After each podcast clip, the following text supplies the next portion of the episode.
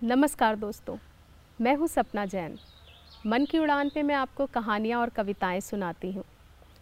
आज मैं लेकर आई हूँ आपके सामने एक कहानी जिसका शीर्षक है, अखंड तांडव।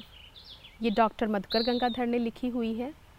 डॉक्टर मधुकर गंगाधर हिंदी साहित्य जगत के जाने माने साहित्यकार हैं। तो आपके सामने प्रस्तुत करती हूँ, अखंड तांडव।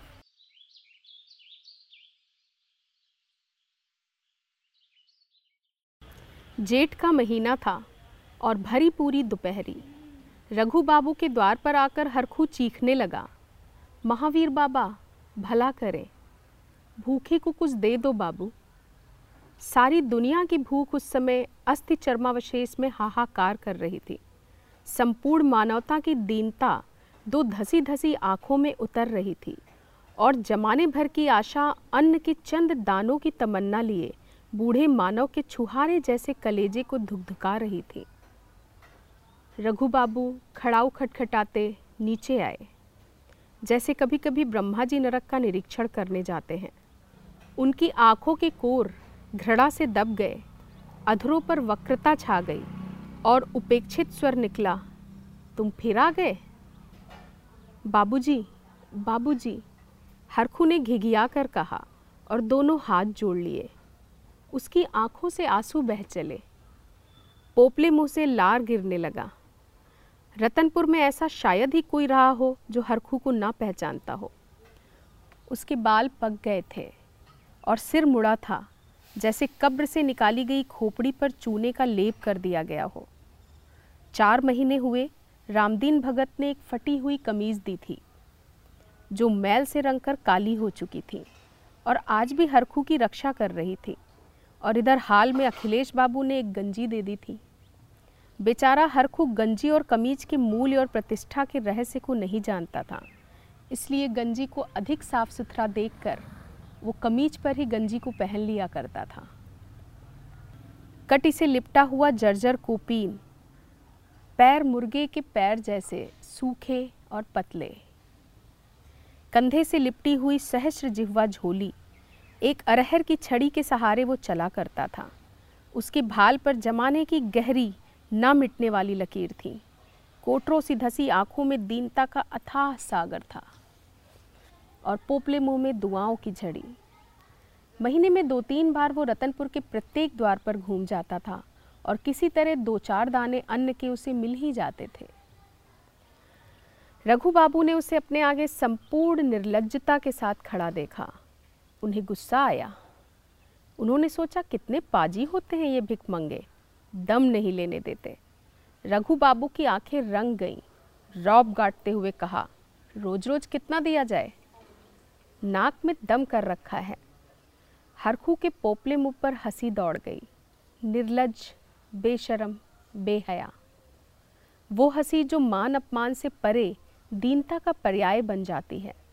आँखों से पतली सी धारा प्रवाहित हो गई। एक मूक तरल कहानी की निष्फल अभिव्यंजना सी। पल भर अधर कांपते रहे जैसे मोरी के गंदे पानी में कीड़े रेंगते हैं। बाबूजी, उसने कहा और तरुण रघु बाबू के चरणों पर झुक गया जैसे किसी सशक्त पुरुष के हाथों का दबाव पाकर धनुष टूटकर झुक जाता है। बूढ़े की उस बेहया मुस्कान से धरती का कोना कोना काँप गया। और रघु बाबू ने तड़प कर कहा, तू मानेगा नहीं बूढ़ा। और खड़ाऊ खटखटाते चले गए अंतपुर की ओर। हरखू बैठा रह गया, उस विशाल, सुंदर और स्वच्छ दहलीज के आगे। उसकी आँखों में अंधकार के वृत्त घूमने लगे, जिसमें अतीत के न मालूम कितने चिराग जलने बुझने लगे। एक क्षण बाद रघु बाबू की पत्नी आई और हरखू के आगे फेंक कर चली गई चार पैसे पीतल की एक एक कन्नी। हरखू उनकी गोद के फूल से गोरे बच्चे को देख रहा था। ईश्वर ने उसे एक दिन ऐसा ही बच्चा दिया था। फूल सा कोमल, चाँद सा सुंदर, भावनाओं की सजीव प्रतिमा, आशाओं का अक्षय भंडार। लेकिन क्या हरखू की आशाओं के भव्य अंकुर में दो सुखद फूल खिले? खिले तो अवश्य, किंतु हरखू के घ्राण की तृषा न शांत हो सकी।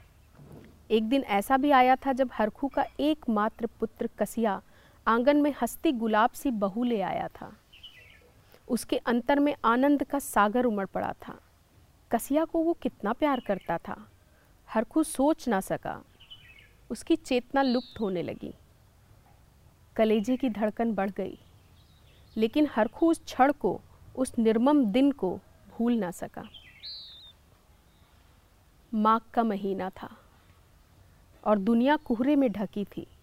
हरखू आँगन में अंगीठी के आगे बैठा था। चिलम पर आग चढ़ा रहा था। वो कई शाम का भूखा था और भूख के विषय में ही सोच रहा था कि कसिया घर से बाहर निकला, सामने आकर खड़ा हो गया। इस प्रकार वो कभी ना खड़ा हुआ था। एक पल उसके अधर कांपते रहे और उसने टूटे मगर कर्कश स्वर में कहा, चुपचाप बैठकर खाते हो। अब घर में घोंघा भी नहीं रहा। मजदूरी मिलती नहीं और मालिक ने कर्ज देने से इनकार कर दिया है। मैं अपना भी पेट नहीं भर सकता, फिर तुम्हें कहाँ से खिलाऊं? अब अपना रास्ता नापो और वो तेज़ी से घर के भीतर घुस गया। स्वाभिमानी हरखू का सर तेज़ी से घूम गया था उस दिन। सारी पृथ्वी एक बार चक्कर लगा गई थी आँखों के आगे। जिस अपरिसीम कल्पना को कसिया के सहारे टिका रखा था गिरकर चूर हो गई थी। पहले तो उसे अपने बेटे पर दुख हुआ, किंतु धीरे धीरे क्षमा कर दिया उसने।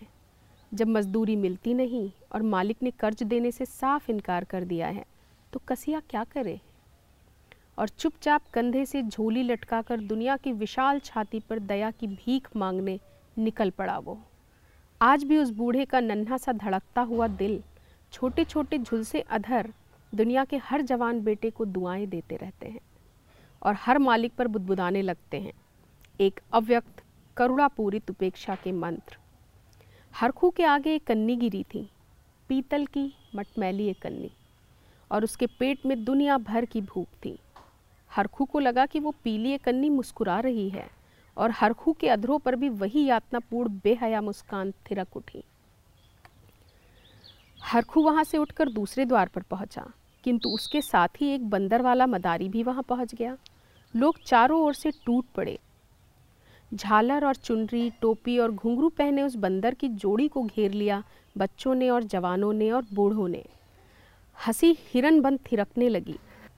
मदारी ने डमरू डिमडिमाया।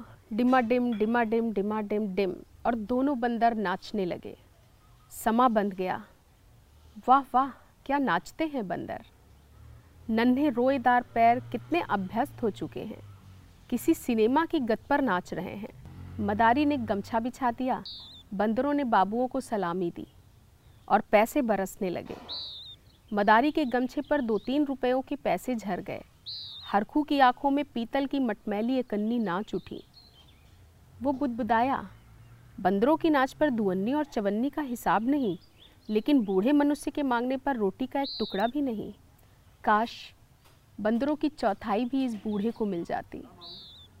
लेकिन उस कोलाहल में उसकी सुनने वाला कौन था वहाँ? उस समय दिन का एक बज रहा था। हरखू सोच रहा था कि मुट्ठी भर अन्न कैसे प्राप्त किया जाए। बिना लोगों को खुश किए शायद दो दाने मिलना भी असंभव है। सत्तर वर्ष का कृषकाय बूढ़ा मुट्ठी भर अन्न के लिए योजनाएँ बना रहा है, मगर रास्ता नहीं सूझ रहा। बिना तेल दिए जंग लगी मशीन के समान उसके ज्ञान तंतु चरमरा उठते हैं और वो बलपूर्वक रोटी के लिए सोचने लगता है। अपने लड़खड़ाते शरीर को उसने छड़ी का सहारा दिया। उस समय मदारी पैसे की गठरी को जेब में रख रहा था और बाबुओं से निवेदन कर रहा था, तनिक पानी पी लूँ सरकार। फिर तो नाच गाना होता ही रहेगा। मदारी कुएँ की ओर बढ़ा और लोग इधर उधर जाने लगे। हरखू को लगा कि सारी दुनिया उससे किनारा कशी कर रही है। आँखें बचाकर भाग जाना चाहती है।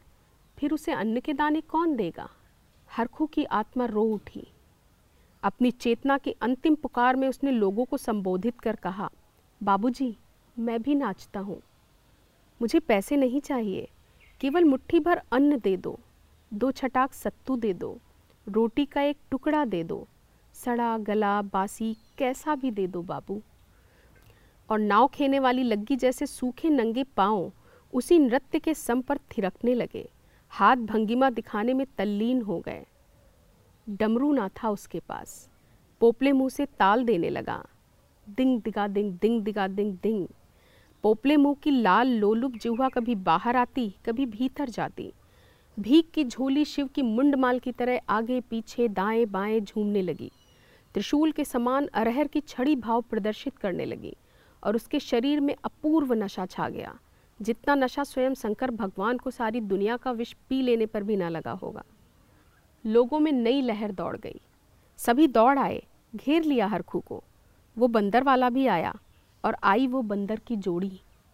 रंगीन चुनरी में लिपटी, अनाथ बूढ़े गुदरी में लिपटे, भूखे मानव का नाच देखने। बच्चों को और बूढ़ों को और जवानों को बहार मिली। वे आपस में बातें करने लगे। बंदरों से अच्छा नाच लेता है बुढ़ा। किसी ने कहा, कमर तो देखो, गजब कर रहा है। हाँ दूसरे ने कहा, आँखें भी मार लेता है। बूढ़ा हरकू नाच रहा था। इतना तन्मय होकर कभी शंकर ने भी नृत्य नहीं किया होगा, क्योंकि शंकर के नृत्य में प्रभुत्व की आभा और विनाश की आकांक्षाएँ रहती हैं। हरखू के नृत्य में रोटी की मधुर कल्पना की लोल कर रही थी। नाच में रंग चढ़ता गया, जैसे बूढ़े के शरीर में जवानी घुसती गई। हरखू निर्लिप्त, बेसुध, नाचता गया नाचता गया, और एक बार लड़खड़ा उठा। ना संभल पाया हरखू और विशाल जन समुदाय के बीच बूढ़े बंदर सा तिलमिला कर गिर गया। हाथ पाँव दो बार हिले, और फिर शांत हो गए। उस समय जेठ मास की तीखी धूप उसकी ठठरी पर नाच रही थी। और आज भी दिशाओं में उस त्रिकालदर्शी शंकर के तांडव नृत्य की झनकार गूंज रही थी। तो ये थी अखंड तांडव, जो बहुत ही मार्मिक कहानी है, एक ऐसे बूढ़े की, जो भूख से तड़प कर मर गया, लेकिन दुनिया को तो सिर्फ़ मौत चाहिए। ऐसा मार्मिक दृश्य का वर्णन कर डॉक्टर मधुकर गंगाधर ने अपनी कहानी में एक ऐसी जान डाली है, जो सोचने पर मजबूर कर देती है। अगली बार आपको मिलूँगी मैं दूसरी कहानी के साथ। तब तक के लिए धन्यवाद।